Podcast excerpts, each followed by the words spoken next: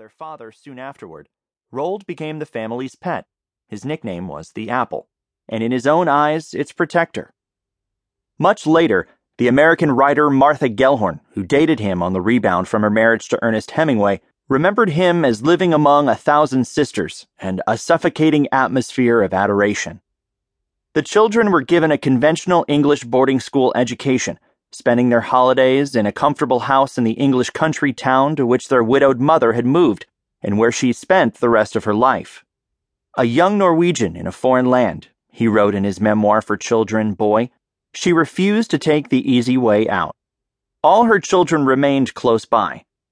Cardiff has enterprisingly named a public space outside the Senedd seat of the semi independent Welsh National Assembly, after Roald Dahl, and is making a lot of his centenary this year.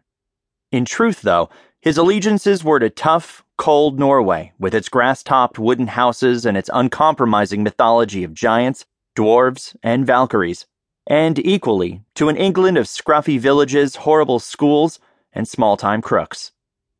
Good at sports, very tall, independent, not particularly bright academically, but arrogant and somewhat isolated by that. The boy went straight from boarding school into the oil industry and soon found himself in colonial East Africa on what turned out to be the brink of World War II. He enlisted in the Royal Air Force and with next to no training was sent as a fighter pilot to take part in Churchill's quixotic defense of Greece. If any real life adventure could outmatch the Battle of Dahl's big friendly giant against the even bigger and far from friendly giants of his children's story, it's that of the weeks the 25 year old spent hurtling through the sky fighting the Luftwaffe and its allies above Athens, and, immediately after that, at Haifa, in what was then British ruled Palestine. The wartime Royal Air Force prided itself on a laconic modesty that in those days was still aspired to by the English in general but self effacement was one bit of Englishness Dahl didn't do. His official combat reports are full of braggadocio. I followed the enemy aircraft, a Vichy French Potez, for approximately three minutes after the others had broken off and left it with port engine smoking and probably stopped. Rear gunner ceased fire. It is very unlikely that this Potez got home. Invalided out of action with back problems caused by an accident, he later claimed and seems to have come to believe that he was shot down, the loquacious flying officer was sent to boast for Britain in newly belligerent Washington.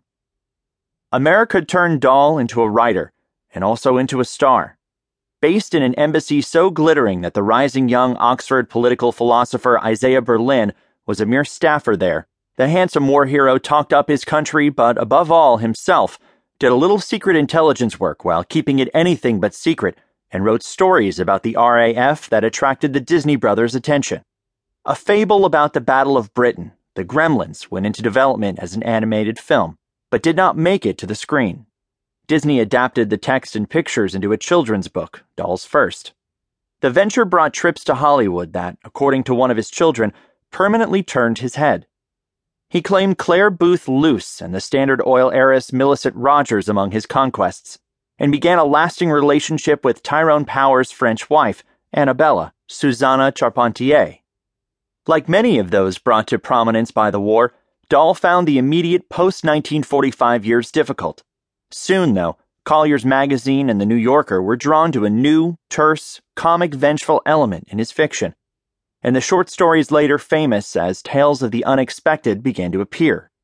He got to know Lillian Hellman and through her met Pat Neal, then still involved with Gary Cooper. The tragic story of their marriage, their son permanently injured in a traffic accident in Manhattan, a young daughter dead of measles in the rural haven to which they retreated, Pat's own disabling strokes when she was only 40, newly pregnant and at the height of her fame. All this, along with Dahl's own successes in Neal's world, he's credited with the scripts of You Only Live Twice and Chitty Chitty Bang Bang, has been told in articles, books, and a movie the Patricia Neal story. Familiar, too, from obsequious journalists and now from the museum that commemorates him, is the narrative of his self transformation into one of the leading writers of his day, of any day, or so he seemed to think. When U.S. publishers altered his spelling, he demanded grandly, Do they Americanize the Christmas Carol or Jane Austen? This was in a letter to Robert Gottlieb, then editor in chief at Knopf, later editor of The New Yorker and one of a handful of American publishers who played substantial